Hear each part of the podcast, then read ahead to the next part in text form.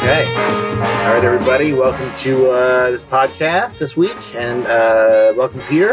Hello, Doug. Greetings.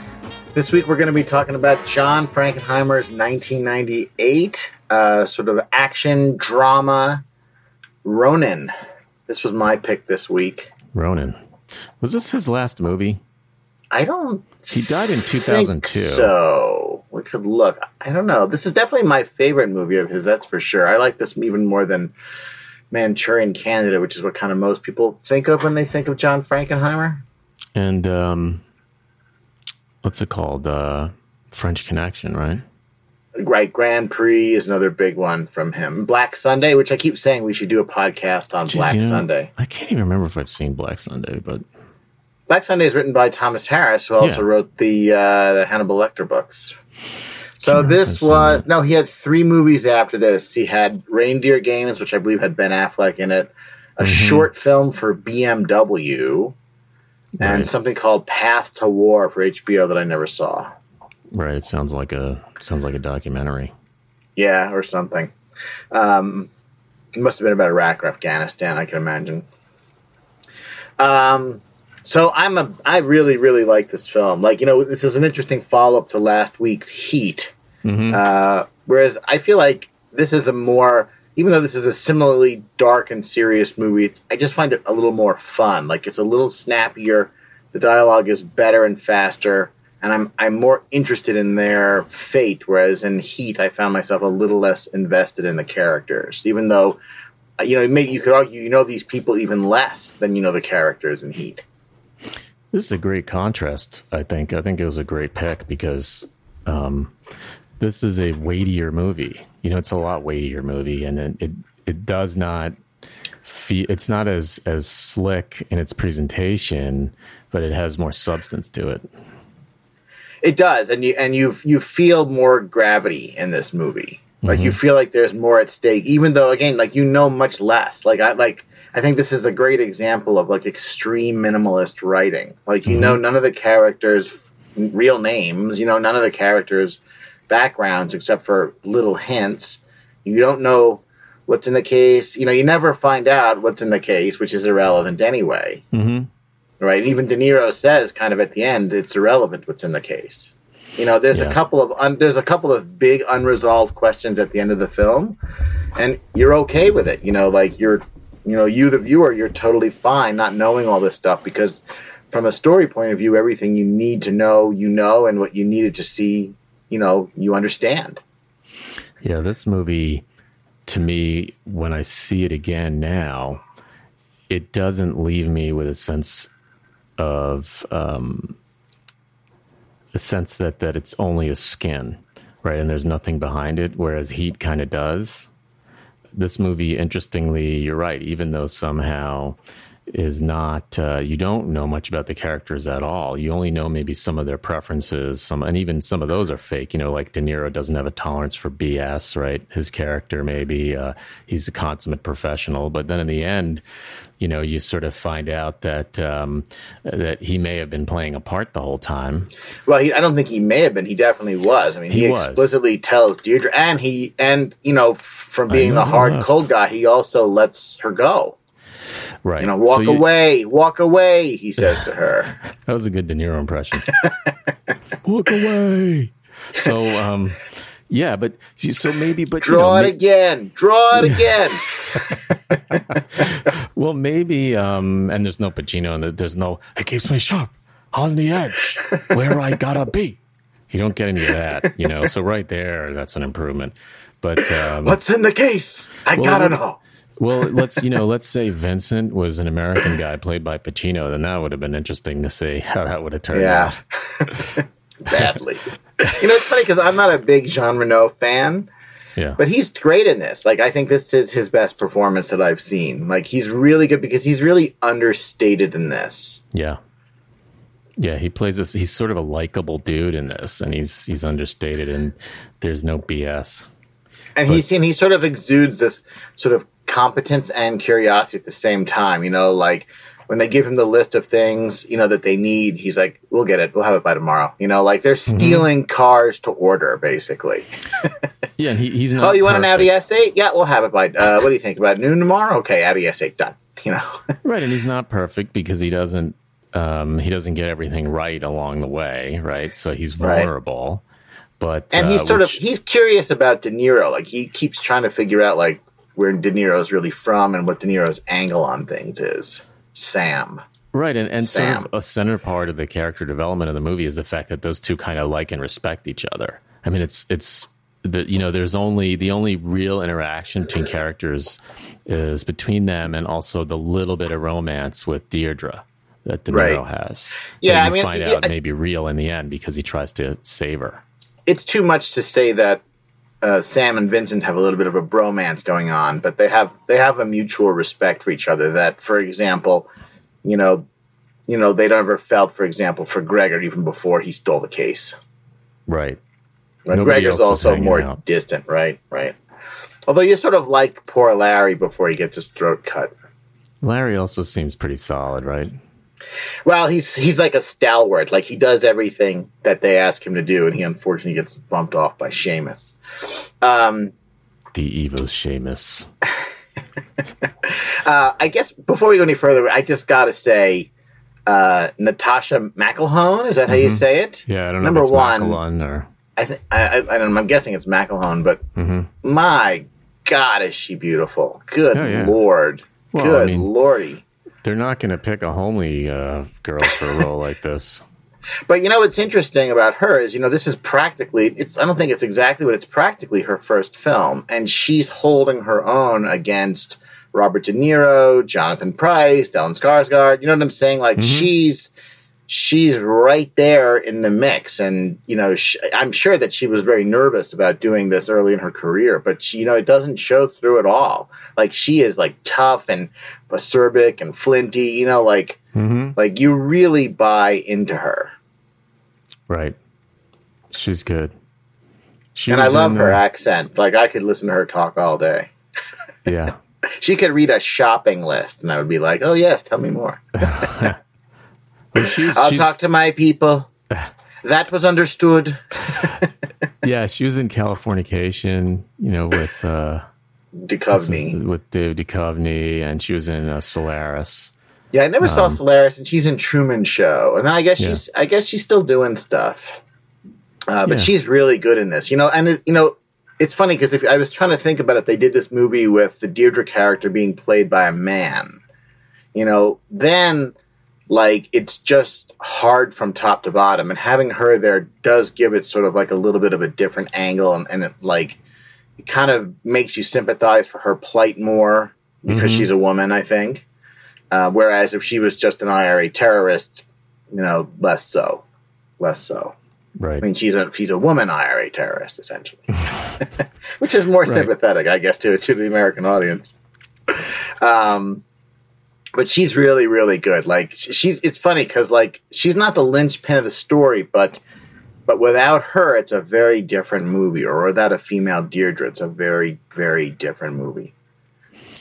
Yeah. So I'll attempt to do a, uh plot summary, Oh yeah yeah yeah. which I didn't really prepare for at all, even mentally. Not that I usually write anything down ever, as you could probably tell, but I didn't even think about it. So uh, the movie's about a, a, group of, of Ronin or mercenaries, um, modern day Ronin, who are assembled to to do a task, which is namely to steal a case, um, the aforementioned mysterious case that has something in it that the Irish terrorists um, that consist of Deirdre and Jonathan Pryce's character Seamus. Seamus, who's rather evil, um, want for some reason, and the Russian mob also wants. Um, and this team is is sort of is cobbled together from some referral from a guy in a wheelchair that they mention, and The man in the wheelchair. the man in the wheelchair, and uh, so they so they they're. A bunch of pros basically who are, are cobbled together. Uh, one of them gets kicked out in the beginning that we'll talk about, and then the rest of them go to attempt to steal the case. It's complicated by the fact that Gregor, who's uh, Stellan Skarsgård, um, he uh, steals the case and tries to sell it to the Russians on his own, and then everybody chases him to try to find him. Uh, there are a number of car chases, a la John Frankenheimer, um, and in the end, it turns out that Robert De Niro's character really is not after the case, but rather is still in the CIA. He's still an American operative, and he's going after uh, Seamus rather than truly going after the case. And he tells Deirdre to sort of drive away because he has some kind of feelings for her that have established. Right, and then she flees. She flees, and then the sort of uh, denouement is that uh, Sam or um, Robert De Niro's character and Vincent uh, talk in in a in a, a cafe, um, and, and, and and Vince turns down every chance to really. Sorry, Sam turns down uh, a chance to say who he really is for the last time, and they separate. Right, they kind of move off and sort of say, "Well, hope to see you again," and and they make a reference to Deirdre. And right, who is who it. who has vanished? So I have a question for you. Mm-hmm. What's the color of the boathouse at Hereford? What's the color of the boathouse at Hereford? Apparently, according to Google, it's orange. Interesting. Um, but who knows? I haven't been there. Did you ask your um, your Echo that, or your what's the Google equivalent of the Amazon Echo? The uh, there's the Google Oh, uh, yeah, yeah, yeah. No, I know what Yeah. you're talking. No, I just typed it into Google, but apparently it's orange. But who knows? Hmm. I That could be some. That could be an internet troll. I imagine that's a common question that Google gets asked in, about movies. I wonder if if the Amazon Echo would. I don't have an Echo, but I wonder if it would get that. I wonder if you Uh, have to say be- it like I don't know. Like Siri can get pretty sophisticated references on the iPhone, so you might. It might. Yeah, but Like it's funny. Like if you ask, if you say to Siri, like open the pod bay doors, it'll say like, "Oh, not again," or like it'll give you some sort of smarmy comment. I know. But unfortunately, anytime you ask it for anything useful, Siri is extremely. it's not something Apple's very good at. You know, it's it's Google and Amazon. Uh, they're much. You know, Apple's great at uh, hardware design and some, you know, some interface design things. But when it comes to those kind of network services, they're not so great. Somebody on Reddit uh, posted today that if, if Apple made pants, they would make the belt loops a different size, so you had to buy their belt. Yeah.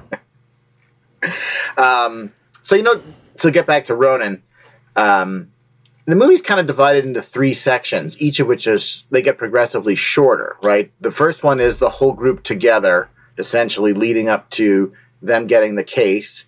The second section is Deirdre, Larry, Vincent, and Sam pursuing Seamus.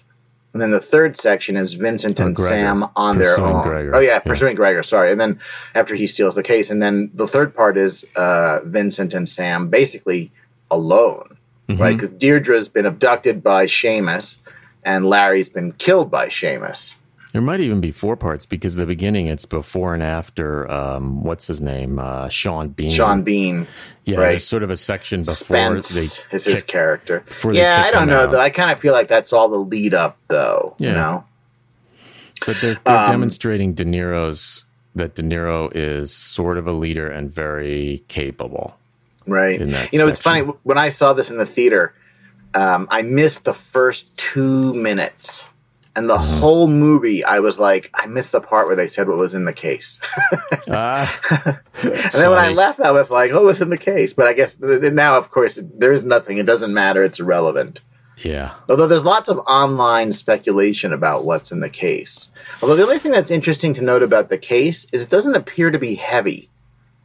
Right. Like a lot of people are like, "Oh, it's plutonium," but if it's plutonium, like they couldn't just lug it around so easy. Like they kind of like whip the case around. Like it doesn't seem like the people who are carrying the case are straining at all. right. So Yeah. who knows? There's just, there's there's some people have suggested that it's Marcellus Wallace's soul. It's the same case that Vince and Jules run around with in Pulp Fiction, but that's a bit of a stretch for me. And it doesn't light up. They never show it opening up. Well, but it never glowing, opens. Maybe that gold light doesn't come out. Right. Maybe it has ice skates in it. Right? You know, it's funny. I was just about to say that maybe they really are just ice skates.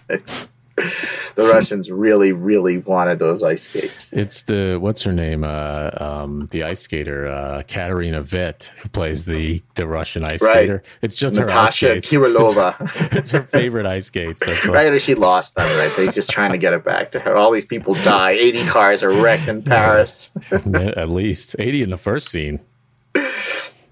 Um, you know, and I, I said this earlier. Like the the whole movie is about like how little they can possibly say you know to actually convey what they need to say. Did you read the story about how this got written? No i mean i, I heard that uh, what's his name um, mamet. that mamet came in and rewrote a bunch of it.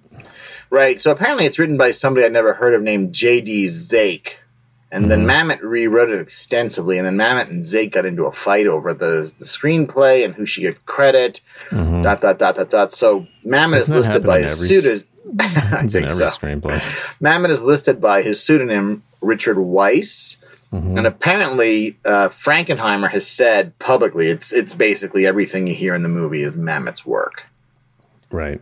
Which actually makes sense. Do you know what I'm saying? Just sort of like just the way it sounds, it actually makes sense. You right, know, like the original like, screenwriter, of course, says the exact opposite. By the way, right? So he says that he got the idea. He was in France and he saw some gendarmes crossing a bridge, and like from that, he got the idea of doing like a sort of espionage spy thing in in France. But like you know, like I mean, if you just listen to this, it does sound a lot like David Mamet. Like Sam, whenever there's any doubt, there's no doubt. That's the first thing they teach you. Vincent, who taught you? Sam, I don't remember. That's the second thing they teach you. You know. Yeah. You know, you ever kill anybody? I hurt somebody's feelings once. You know, like, like that. That sure does sound like David Mamet to me. I don't know. One of the, one of my favorite, although not my overall favorite quote, is when Deirdre says to Sam, "You're scared," and he goes, "Of course I'm scared. Do you think I'm reluctant because I'm happy?" you know, like she tries to like kind of like, "What are you a wuss?" And he's like, "I don't want to die." Like, of course I'm not. I'm not stupid. Like we're doing a dangerous thing. Well, yeah, he spends the first third, you know, basically constantly uh, second guessing and asking a lot of questions about safety. Um, it, it's really you know, so in Heat, De Niro's character is is supposed to be very cautious and willing to throw everything away at the drop of a hat, right? But he's different here because he if because when you don't seem cool when you're being this neurotic, careful, yeah. You know, he's downright neurotic to the point where you even wonder, like, geez, he doesn't seem very cool. And then she makes fun of him, right? Like you just referenced. Right, but he very quickly turns it around on her and basically right. says, You're a fool if you're not careful in this game. Well, the fact that, you know, eventually he does, he is cool and he's scared. Somehow it lends the, it's one of those little touches that lends the movie weight and sort of realism that he doesn't have. Right. And he also looks, you know, in Heat, he's a little too polished. And I kind of made this point about Val Kilmer's haircut in the third act of Heat. Like, you know, Val Kilmer's, you know, like manages to get shot, yet he gets his hair done and he gets gel in it. You know what I mean? Mm-hmm. And like, like in the heat, Ronan's just a little too perfect looking. Like his beard is just a little too manicured. His hair is just too perfect. Yeah, Whereas in this, like, like they look, they look a little, you know, like they're running around, they're huffing it, you know, like their clothes are bland. Like apparently, Frankenheimer didn't. There's no bright colors in the whole movie, basically, because he just wanted them to look like real people. So, like, yeah. you know, their clothes look plain. You know, like their haircuts look like they got them on the corner place. You know, and they didn't. They just you, you kind of imagine they walked into the barber and said, "Cut it short." You know, that was their discussion with the barber about their look. Yeah, I mean, you know, Wikipedia's portion for anybody who's interested in you know photography. Uh, you know, they shot on film, obviously. Then and uh, he he basically he overexposed the film and then pull processed it, which reduces the contrast in everything. So it makes everything look um, a little bit more washed out and less dramatic. Yeah, the whole movie is sort of tan brown. Yeah, you know, and it's um, cloudy. It's cloudy or it's dark. Yeah, basically. I love, by the way, um, before they get to the actual heist, the scene where Sam tests the security yeah, of the guys be, with the case. That's one of my faves. Well, and it's kind of the moment where you realize how capable Sam is. You know Yeah. that he's just able to engineer that whole thing. Would you take my wife's picture? Take another. Take another. Keep going. Take. Let me take Here. a picture of you. Get the palm trees. Get the palm trees into the. Make sure. you know, and he's so convincing as like this sort of doofy American tourist. Yeah. And meanwhile, like he's conducting an espionage operation, right? He's Uh, he's he's checking out this the speed of the security of the guy he's going to kill in about half an hour. And he and he sets it all up in like four seconds, and you can tell he's done this like fifty times. right? With a little sign. Yeah. He tips the sign onto the luggage cart. Yep. It's a great bit though. And you know, like, you know, it's there's no this is what I keep talking about. Like there's no explanation of what he's gonna do. Like they'll you know, like they don't like if this was made by somebody else, they'd be like, Okay, we're gonna do this and then here's how it's gonna go. But they don't like you just nothing is explained to you and you just understand as you see it transpire.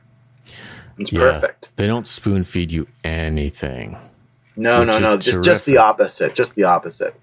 You know, the guy who acts more like a, a, a dude in a normal um, action movie uh, or, you know, sort of espionage movie is Sean Bean.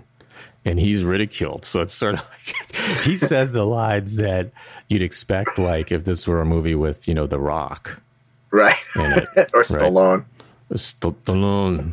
So like, yeah, and that so that that's what's great about this. And even I, I love the retro. I love the titles are a little retro-y. The the music's retro. It's sort of it has a it's sort Well, the harkens- music's not a synthesizer track; it's actual instruments too. yeah, and they they harken back to really like 60s. You know, there were so many espionage movies in the Cold War that were so well done. Um, and this one feels like one in the 60s. And, and I like the way that sort of like this is post Cold War, and there's sort of acknowledgement that like Russia's like like there's dirty Russians all over France. They don't really like it. You know, these sort of like flashy Russian mobsters. Like no one's really in love with them. Even the Russians who are there in France don't really love them. Yeah. I mean, it's maybe a So little more is- chaotic, but it's still just as dangerous and there's still just as much espionage. And again, you know, like the Russians, you know, the Russians themselves are somewhat Ronin as well. Like the Soviet Union has fallen, but they're still doing their thing. Like they're sort of masterless samurai as well. Yep. Yeah, it's, it's well done. the the Paris chase gets a lot of the press, but I like the chase where they get the the case better. Like it just it feels more intense Mm-hmm. to me. Like, well, that's uh, relatively speaking, right? Because they're all intense. Like his they're all very very good, but I like the I like the the bit where they get the chase because it's sort of like the precision ballet. You know, you've got you've got Gregor sort of like tracking everything, and Skip Sudduth is in the the Audi S8, and he's waiting to ambush them, and you know they've got a they've got an RPG. that was pretty good. They got an RPG.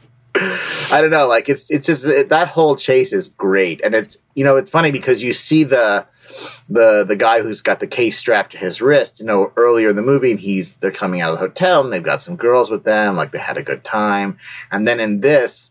You know that guy looks. He's very, very convincingly like afraid. You know, like he's mm-hmm. he's anxious and afraid. And he realizes like this is exactly what they have feared would happen has come to pass, and you know this is a concerted attempt to kill them and get the case. Like he's I don't know who that guy is. He's got a little dinky part, but he's very good. Like I don't even think he has any lines in English. Right. Well, they you know they shot most of it in France, I guess, so they hired a, a lot of lot of locals. And the, the cinematographer uh, Robert Fraisse is uh, French too. Um, but there's, th- I guess there's there's a couple of big chases, right? There's the chase where they get the case, right? Mhm. There's the foot chase at the Coliseum, right? Mhm. And then there's the big chase in Paris in the cars, and then there's the sort of final scene, which is largely a sort of like protracted foot chase at the ice at the ice rink. Right. You know, it's funny online, like people really it's funny, like there's there are like car movie web pages and car movie podcasts, and people really focus on Larry's Audi S8. Really? It's just interesting. Yeah, no, like it gets like disproportionate attention. Like I thought it was a cool looking car, but like if you look at like lists of like best cars in the movie, you know, you, you kind of think like the Batmobile, you know, the Aston Martin, they're going to be up there, and like the Audi S8 from Ronin's always in the top 10. Like it's interesting. Well, it's because they get to demonstrate some. There's tons of stunt driving in this movie. and most car chases, they show like Bond, you know, open up the ashtray and shooting out a couple of missiles or crap, you know, and like that's not what's Ejecting interesting. the guy in the passenger seat. Right? Nobody cares about that. Like Well, they want to see the because it's just stupid. Right, and but they want to see some dude like squeal around the corner at 200 miles an hour in the street of Paris and like barely kiss the car, you know, the at the car in the alley, you know, next to them that's parked on the sidewalk, you know. Right. And again, this is, you know, these are very narrow streets they're driving through. Like they go to pains to show you how narrow the streets that they're driving fast in are. Yeah, it feels real. So because of that, it's just so much more interesting. Well, And I think it feels real trademark. because it is, you know, like Yeah. there's no CG in this movie. Like they just did it. Like Yep. everything you see is like a car driving on the road. I'm sure you read, by the way, that Skip Sudduth did most of his own driving. Apparently, he's like a professional driver as well. that's interesting.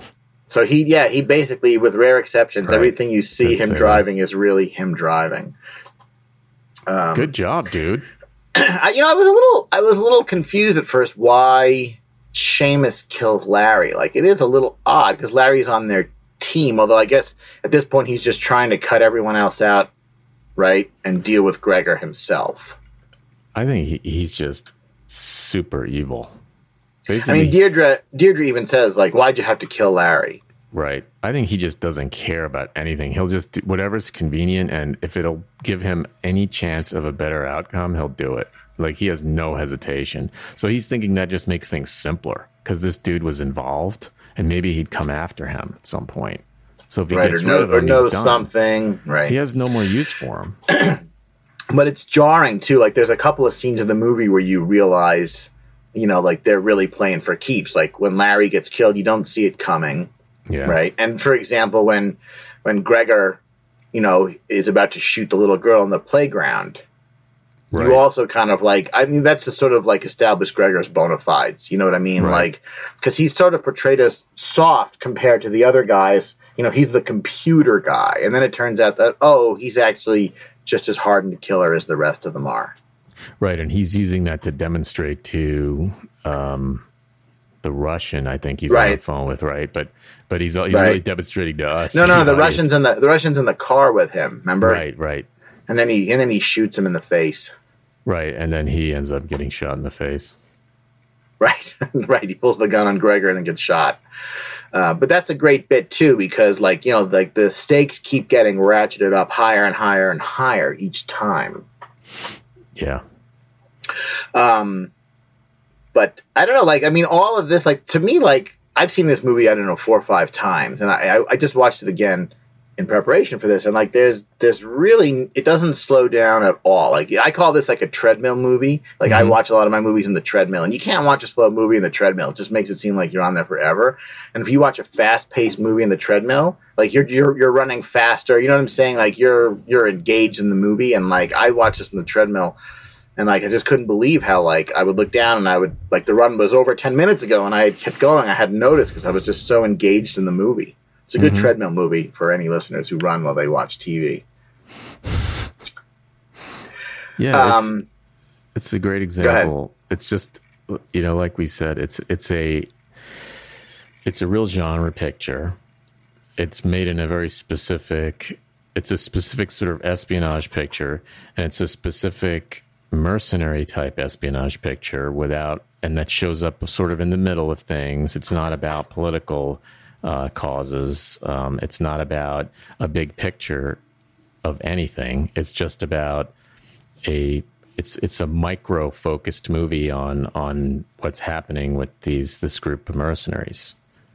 And you know they don't they don't kind of harp on the driving either. You know, like after the chase scenes, they're not like high fiving each other, like "good job." You know, like Mhm. there's no comment about the driving. Whereas, for example, like I was thinking, like other driving movies, kind of like they almost kind of ruined it a little bit by talking about the driving. You know, like there was that Ron Howard movie about the Indy 500, or or sort of like Formula One racers in Europe a few years, year or two ago. Like I thought that they kind of talked too much about the driving. Like just show the driving. Like that's all you need to do. You know, Well, less they- chat, more splat. They don't talk about anything, you know. They don't. They don't talk about weapons. They don't have Q to show you the missile launcher and then use it later. like in the Bond movies. They don't set Well, anything yeah, you up. just see all you see is it's on the seat next to Robert De Niro in the back of the brown Mercedes. That's it. Yeah, they, they don't set up, they don't talk about anything, and it's so much more effective that way. I mean, it, it- you know, I'm always talking about how all movies now are made for like, you know, adolescent. They were um, always made for adolescents. We just didn't notice it because we were adolescents. You think? Yeah, my my parents used to always rail against the fact that like they would drive to the multiplex and there'd be you know ten movies for teens and nothing for them. Well, look, since television, right, came out, movie, that's less and less adults go to the movies. However, now it's almost zero because now, forget television. Now you've got your home theater, you've got uh, Netflix, you can order anything and watch it at home and great with it with an 80 inch TV.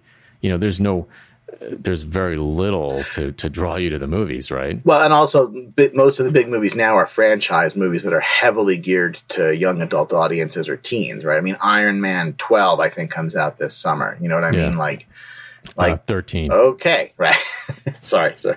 I, I think like yeah, they split the last one into two parts. So Well, but that's the reason because nobody else is going to go. But for them to go out and either try to, you know, ogle, uh, you know, some other fourteen-year-old girl, you know, whatever, you know what I mean. They're, for them, it's a social event. I'm not Sure. going to go there. I was gonna say like you better stop talking. Um, I have bad memories. so so here's a question i i don't there's there's very few loose threads in this movie but one of them is that at the end of the movie in the sort of final chase scene with Seamus, Vincent is shot. hmm Like he's clearly shot. He even collapses from his wounds after he shoots Seamus at the end. Yeah. Right? De Niro is also shot, and in the in the cafe at the end, you see De Niro's got his arm in a sling. The Yeah. old oh, it's just my arm shot, like in the movies, but Jean Reno does not appear to be injured or recovering from a gunshot wound. Like he appears to be shot in the chest or the abdomen in the scene. Yeah, I think what happened is uh, he's he has a bag of frozen peas strapped to his his crotch because I think he got shot in the boys. Did he have a vasectomy? he got shot in the groin, and so I don't know. Like I was just sort of like I, I went back because like I was watching the last scene and then I had to go back and watch the end again. I was like, boy, I'm pretty sure he was shot, and he's definitely shot. yeah. I- I And then mean, at the I- end, he just sort of, they, you know, he's not only is he able to go, he's able to walk up, you know, whatever, a giant flight of stairs. It's pretty good for after a gunshot wound. I know. I know. I, I actually forgot because I hadn't seen the movie in a while, and I thought he might have been shot, killed in that scene because I forgot about the cafe. Like I forgot for a second that you know he he just bounces right back up. Yeah, I don't know. They've got good doctors. You know, maybe they went back to uh, Jean Pierre, the Michael Lonsdale character, you know, and he fixed him up. The way they fixed up De Niro. Although he didn't actually do that much for De Niro to give him a sort of a place to get better. I, I Yeah. guess I guess De Niro's bullet was just in his like sort of abdominal wall or something. I don't Well- think they were reaching into his abdomen. They always, you know, every every movie when somebody gets shot, what's really doing them harm is the fact that there's a bullet in their subcutaneous fat, right? that they have to get out. It's not the fact that the bullet decelerated and gave all its kinetic energy into massively destroying all of your tissues, right? It's that the Especially when the bullet's Teflon coated. the bullet itself somehow is is like this, you know, it has this qualitative evil, right? That has to come right. out. Get it out. Although it was really impressive to me was that not only did De Niro remove his own bullet, he did his own colostomy. like, like he, you can't even tell that the last half of the movie he's got a colostomy bag on. Like, it's, Yeah. I mean, he's a really he's he's really done this before. yeah, he was awesome. By the way, in, in real life, like when people are, you know, if you're shot in the pinky in real life, you're down for a month.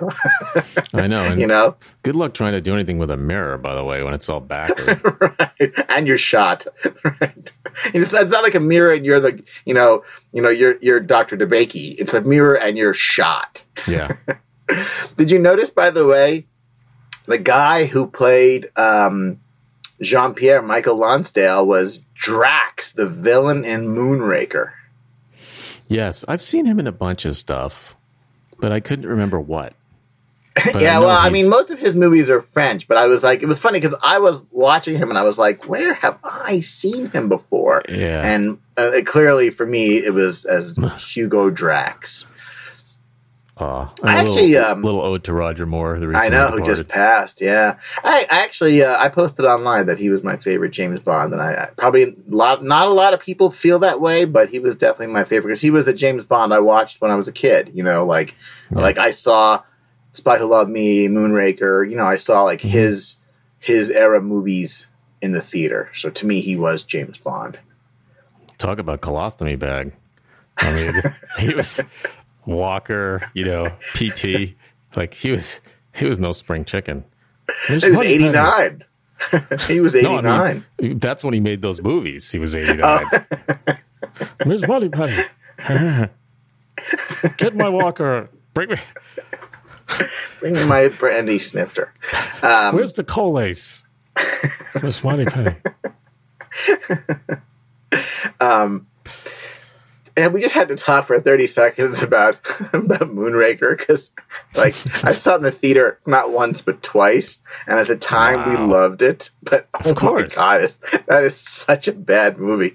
Like, it's it's so bad it comes all the way around to being good again. Like at the end, he's like firing a laser out of the nose cone of the space shuttle. Well, like like James Bond suddenly knows how to like you know like oh I you know I took that quick summer course in orbital mechanics. you know like with no experience or practice whatsoever, he's Right. flying the space shuttle like it's an airplane. Right. And then at the end, like he's like screwing in zero G. Yeah. Well, that's a given. I know, but it's like it's such a bad it's such a bad effect. Like there's no illusion at all that they're in zero G. Like you get the sense that they're just lying on a table suspended by a rod with a blanket over them. Like it just it, it looks so bad. but you know, like I think Moonraker is seventy nine. You know, that's that's that's James Bond does like, hey, we got to make some money off of science fiction because it's really hot. Exactly. Right, Plus so- the space so- shuttle just you know was just taken about off. to come out. Yeah, yeah, Yeah. yeah, It's a year before, but you know, boy, you could see exactly how they were thinking there when they made Moonraker. Jesus. Well, that's exactly what we're talking about. That's the example of you know making the movie for the thirteen year old. I mean, we weren't even thirteen, but Right. But you can Mhm. imagine like you can imagine like, you know, Roger Moore walks into the studios and Albert A. Broccoli is like, Guess what? This time James Bond's going to space. Although James Bond goes to well, there's a space theme in another one. Although Bond in one of the Sean Connery movies there's a space theme where a spaceship captures another spaceship, but Bond doesn't go to space. So you can imagine Roger Moore was like, It's a living, you know, like yeah, like and my check will be how much? it's a great idea. I think even Richard Kiel, Kyle, yeah, uh, he's he goes Richard to Kiel. space too, right? I think Moonraker is the one where he falls in love with the little blonde girl, Dolly. Remember that? no, I haven't seen And, that. Yeah, in since- Moonraker, in Moonraker, he uh, I think he I saw draws falls- VHS last time. it's probably about right, but Jaws gets a girlfriend in there. Oh my god! All right, Jaws. Jaws. Uh, shall we return to uh, Ronin? Um, Next movie, next week, Moonraker. you know, honestly, it would be fun to do Moonraker. Like, there's a lot of camp in that. The only problem Um, is I have you- to watch it. Did you? I, I have the DVD of Ronin, and the DVD contains one of the two alternate endings. Did you see any of the alternate endings? No, I have the DVD t- as well, but it's in some box. So, So the so there's two alternate endings. One is uh, where you know they're waiting for Deirdre at the cafe at the end, Sam and Vincent, and she doesn't show, and they're like, "Of course she doesn't show," and they walk off. In the first alternate ending, Deirdre is waiting there too. She's waiting up the steps a little bit, looking as well, and then they miss each other, and then the IRA abducts her and says, "This is what we do to traitors," because she runs off and leaves Seamus at the end, and it's it's basically implied as heavily as they could do it that she's murdered. hmm. Uh, and then that's that's on the DVD. Like that's a special feature, and you actually see that scene of her being abducted by a bunch of guys in a van. and then there's a second alternate ending where she's just where Sam and Vincent part company and walk away, and then you see her still standing there out of their sight. Hmm. So you know that she's alive and has you know thoughts to come back, but doesn't go all the way. And Frankenheimer said that the test audiences did not like either of those endings. They certainly didn't like Deirdre dying, um, and they didn't even like her just sort of standing there. And he also thought that I read that he thought that it was too Hollywood because it sets it up for a sequel. Whereas if they don't see her again, it's just it's final. Well, if they wanted to make it Hollywood, they would have had her sort of reunite with him somehow in the end, so it had a happy romantic ending. Right, right. Mm. A la Rick Deckard and Rachel at the end of the original uh, release of Blade Runner, just driving right. off into the sunset. And she's a special replicant; she'll live forever. Right. The voice, the infamous voiceover. Um, yeah. But yeah, but those are. It's interesting that they played around with it. You know, yeah, but it's even more interesting that they didn't even consider making the Pat ending. Right, and it's better that they leave it leave it sort of more flat. You know, and that's what Vincent says at the end. Like that's the business we're in. You know. Yeah. But I mean, they didn't they didn't make the the happy ending. They didn't even consider the happy ending. You know, which is great. Yeah, no, no, I agree. I, but yeah. also, if they had done a happy ending, like people would have been throwing things at the screen. Like, there's no way you can have this go with a happy ending. And I remember when I first saw this, I was actually convinced that De Niro was going to die. Like, like I was thinking, like someone's going to pay the piper in this movie, and I actually thought it was going to be De Niro at the end. Like somehow, in exchange for accomplishing the mission, De Niro would die. Like mm. that's how dark I thought this movie was. Although he actually he only gets shot twice. um, I love the chase at the Coliseum too. Yeah. Um, and the way that like it just keeps turning over and over and over. You know, like Gregor's got the upper hand, De Niro's got the upper hand. He loses it. You know, they're all running around. Right. Like uh, I love the way that Gregor. Yeah, I love the way that Gregor gets away from De Niro. He just starts screaming, "He's robbing me!" You know, yeah. like everybody turns and looks. Like it's yeah. very clever. You know, and it, it's an action movie. You know, like he doesn't, he's not like a master of jujitsu and he doesn't do some super cool move. Like he just screams like a girl and runs away. Yeah. Like screaming like Homer Simpson is, is not cool. Yeah. It's just not, it's, uh, it's the height of uncool, which is why it's funny when Homer does it, right? So that's what he does. and there's a good away. sense of them getting, you know, like beat up and worn down over the course of the movie. You know, like, yeah. like, um, like Gregor's face is all remains beat up for the whole movie after Seamus goes to town on him. You and know? there's some time that passes too. You know, like you, you get the sense that there've been several days, or maybe there's a week here or there. You know, because he's partly healed. You know, there's sort of right. He's got like some tape on his mouth or something. Yeah. Or in the Paris chase when Deirdre flips over and goes off the the the uh the, the whatever. She drive off the cliff. Yeah. You know like the car you know lands upside down. Like you get the sense that they're hurt. Yeah. you know like they're really banged up. Did you read by the way that um they had the actors in the cars for those high speed chases? Mm-hmm. so because they wanted to be able to shoot through the windshield and not have it look like doubles. Mm-hmm like when De Niro shoots the RPG, you can tell that's a stunt double because they only show him from the back and it doesn't look exactly like him. Mm-hmm. But for the Paris scene, they wanted to be able to shoot through the windshield. So what they did is they um, had they they had I'm trying to get this right. They had cars that um, had right hand drive, and then they would put the main character in the front with a fake wheel so the driver was actually sitting next to her in the front. Right. Deirdre drives their car, and then they would just they just flipped it. They just yeah. flipped the film, so it looked like she was driving. Smart. Right. But she's but she's just sitting in the passenger seat holding on to a dummy wheel. But I read a bunch of interviews, and all the actors basically said that, you know, like it's one thing to be in a fast moving car; it's another thing to be in a car going 120 miles an hour down a narrow street in Paris, and they all basically hated doing it because it was so freaking scary. Yeah, I mean it's uh and you know they they they could have done something fancy like driven slower and you know under crank. Right. It, it would have looked fake though. People can always spot that. Like right. your brain just you know your brain instantly knows it's not right. Although I wonder if digitally it's. That's one of the things that may be easier. You know, I don't I know.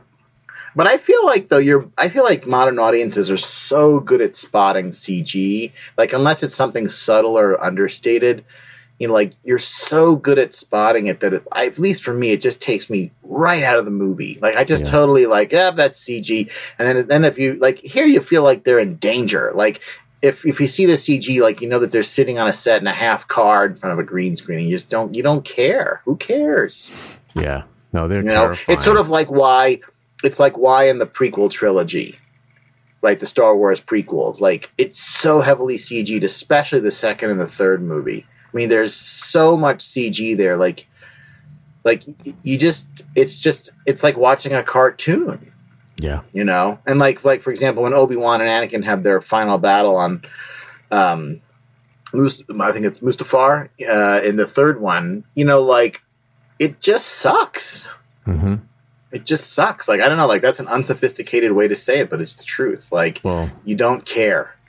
Like this is the thing you've supposedly been waiting six movies for, and you, you know you're literally you're checking your watch. You know, well, that's know? that's not that's not the only thing that sucks about. no, but I guess my point is like like I don't know. I think it's much better that this is all you know you know real. Like it's not even practical effects. Like this is guys driving around Paris smashing up cars. Yep, and fruit carts. Although there's right? And a lot of pedestrians and um, a lot of bypass, like innocent bystanders, get killed. A couple of the cars in the Paris chase burst into flame. Like a lot of people die. Yeah, it's super violent. And I like the way that there's like there's no remorse. You know, they don't look back. They, there's like another director would have had a shot like when the car crashes into the embankment, changing lanes and bursts into flame. Like another director would have had a quick shot of Vince and Sam looking at each other like, hmm. But they don't even bother doing that. Like they're too focused. Right, they're on to the next turn, and then and they're shooting. They're back at shooting at people. The, the, chase window. in the the big chase in the Dark Knight, I think must have they must have been aware of this because, like for example, a long segment of the the Paris chase is it in, in Ronin is the underground tunnel where they're crisscrossing between the lanes and there's barriers between the lanes and they're going into uh, ongoing traffic. yeah, And the big chase in downtown Chicago in The Dark Knight with the truck and the armored car, it has a lot of similarities to this. Like there's a real sense in that of sort of physical violence and hitting things and smashing things in a tiny enclosed space. Like I bet I bet that Chris Nolan has at least seen Ronin and it was at least it must have had some impact on him.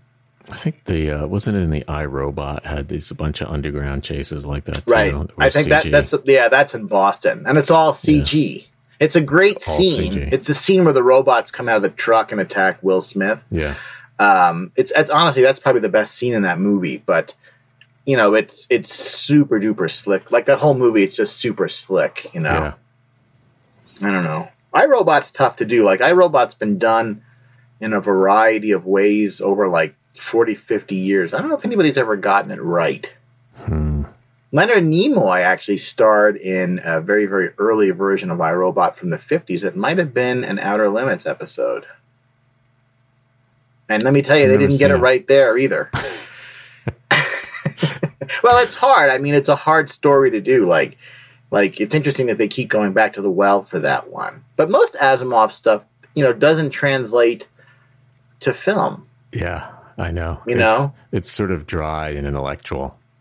Well, have they ever made Foundation into a, a TV show? What do I think they have? They must have made it into some kind of series. I think they have. It's But not, you know, like, or has Rendezvous with Rama ever been done? You don't know, I don't know. Yeah, that's interesting. Here, wait, I'm just looking at a film adaptation. Uh, 1998, they tried to do Foundation, it fell through. 2008, tried to do it, fell through. Um, so now, and, and Chris, and uh, sorry, Jonathan Nolan, who I think is Chris Nolan's brother. Um, oh no, he's yeah, he's the he's the brother of Chris Nolan, the guy who did Westworld, is thinking about doing it for HBO. But I mean, like most Asimov stuff, um, hasn't made it to the screen. Did I ever tell you that I met Asimov? Yeah, I remember. Right, you weren't there though. No, I didn't go, but it was yeah, at he was at the mall. the B and he was Dalton prom- or something. No, no, it was even worse. It was the Walden books. it was at the Walden books, and he was promoting his new book, and you had to buy a copy of his new book in hardcover, which I didn't know or care about. So I bought a copy of Foundation in paperback, Mhm. and I got online. This is a true story. And I got online, and I got to the front of the line, and he got pissed. He was like, "You got to buy the other book," and I was like, "Well, I just bought this book, and I like this book." And he was like, "You really should buy the other book." He was like literally arguing with me, like that I should go back and buy the other book. And I basically was like, I'm a 16 year old kid and I just bought this book and you're going to sign it. And then like he signed it and like handed it to kind of slid it off and I was done. But to this day, like it's about 10 feet from here. I have a signed copy of Foundation Mhm. that I got from Isaac Asimov. oh, I think after that I was kind of done with Isaac Asimov for a while. you know, by the way, he was like stupid kid. right because he's like you know that that 12.95 or whatever that hardcover cost you know he got like two bucks of that right, exactly. He probably got nothing from Foundation at that point. You know, yeah, he made eight eight cents. probably It would be awesome if I gave him a copy with the cover ripped off. You know, like you used to see those in paperback book palaces. Here, could you sign this? uh, Uh, this is actually a copy of Dune, son. Yeah, it's okay. Just sign it. you just brought in a napkin and asked him to sign that Can you sign this napkin from nathan's oh my God, Walden books. The Walden books were so small. You know, like you had to hold your, you had to like, like take a deep breath in when you walk past somebody in the aisle because it, was so small. That Walden books. Like I it's basically the size of the men's room at a Barnes and Noble. we that still Walden books. we still went Oh yeah, you kidding? That was all there was. The B Dalton was like the size of you know a living room, and it was considered a, a large bookstore in that day. By the way, that Walden Books has more had more books in it than if you go to a Barnes Noble right now. Oh yeah, there was just it was There's no crammed to the rafters. It Yeah. had. I remember that Walden Books had the rolling ladder. Do you remember that? Like the rolling Yes. ladder along the wall, and like the science fiction shelf, for the you know went up went up to about twelve feet in height. I Uh, you know what? I remember that they used to let you climb it. Now they'd never let you climb a ladder in a store because they'd be afraid you'd sue them. But I remember climbing that ladder all the time. Nobody Yep. cared. Nobody cared back in the day. It was better when nobody cared. I when we were kids, I don't know if you did this, but remember the the we're getting way off Ronin, but we're just since we're just talking about how crazy it was when we were kids. I remember I remember literally like saying to the mailman, I'm gonna hang on the back of the bumper while you drive up and down. And the mailman would be like, All right. And like me and my brother and our friends, we would just stand on the bumper and hang onto the handle on the, the back of the mail truck and he would drive around. Little Oh. children. well, even Could better. you imagine that? he went faster because it was more fun. Oh, fun. yeah, he 'cause it was "I'll fun, right. up Hey, hurry, I'm on No, it was kids. awesome. Back in the day. Hang on, Oh, my kids. We're going around this corner at 40. I know the mail truck was up on two wheels. It's crazy. Uh, I know the funny thing is the mailman had this case handcuffed to his hand. But anyway, um, but oh my god! So but back to Ronin, away from the away from the Walden books and Isaac Asimov. Um, are there any other movies like this? I mean, I like. I don't think he. I wouldn't call Heat a movie like this. In a weird way, Mad Max and uh, like the Road Warrior and Fury modern. Road are kind of like this. modern times, you mean? Uh, no, um, Bullitt, maybe. That's don't kinda like think this. there's anything that. I mean, even the even the car chase in the French Connection is just a few minutes, you know. Com- whereas this is essentially the entire movie is a chase. Well, you know, the the French Connection's kind of like this. I mean, it's a much bigger, more epic picture, but I mean, it's a similar style of movie and atmosphere, at least. Uh, but but modern movies, no. Yeah, that's a, like I don't know. Like Ronin kind of stands alone for me among driving movies as kind of its own thing. I mean, there's I'm sure that there's others. There are lots of driving movies, but I don't know. Like, are there other movies that are really like this that are this minimalistic? You know, like I don't know. Even I- from I- the I- espionage. But again. I, I but I would say that, that I would say that Fury Road is similar to this, and that Fury Road has so little dialogue. We've done a podcast on Road War. We should do it on Fury Road someday. But there is so little dialogue in in Fury Road. Like the, it's probably like probably fifteen or twenty pages of dialogue in the entire movie, and it's, it's like two hours. It, it's not the same type in the sense that it's not this espionage, sort of dark espionage type movie. You know, it's a little bit, No, well, that's it's, certainly it's pretty dark in its own right. Fury Road. oh, it's very dark, but it's it's not a it's not sort of a spy type film, right? It's really a um, you know, Miller film. I I don't know. It's oh, you mean George Miller? I think Yeah. like Miller liked to drink beer too. No, no, George Miller. you mean George Miller? Yeah. I don't know. I, I, I, this is a movie, Ronin. I haven't even approached getting bored with, and I've watched it like four or five times. Like every time I see it, like I don't know, like it really, really holds my attention. Like every, there's really, there's no weak link. Like everybody in it is great. No, it's solid. I mean, I, I agree with you. I bought the DVD. You know, I, I don't. I would only yeah. buy Nobody stuff. buys anything. Right. I would only buy stuff. You know, I mean, the DVD I was probably it's a ways old. I don't know how old it is at this point, but it's probably around when the movie came out. But Yeah, probably around ninety nine or two thousand. I bet you bought it. You saw it. You saw it in the bin at Costco. but but you know the thing is, um, I only buy stuff I'm going to see over and over. Yeah, uh, uh, uh, I think so too. Sometimes you don't know though. A lot of times I buy something thinking I'm going to watch it ten times, and I watch it once on DVD, and I'm like, oh, that's the end forever. You know, But usually, or, or you never, or you never watch it. That's the other thing too. Every once in a while, I'll, I'll be cleaning and I'll come across an unopened DVD that I was really excited about getting a year ago and forgot about the minute I got it home. Yeah, but you know nobody buys anything anymore, really, because there's no point. No, I don't think so. It's it's kind of sad. Like when you go to Walmart and you see all those like forlorn DVDs there. I don't know who's buying them. But it's funny how the world changed. You know, like like we really went from no ability to record to VCRs. You know, to to to nothing, and the whole world is just stream now. The whole world. I know.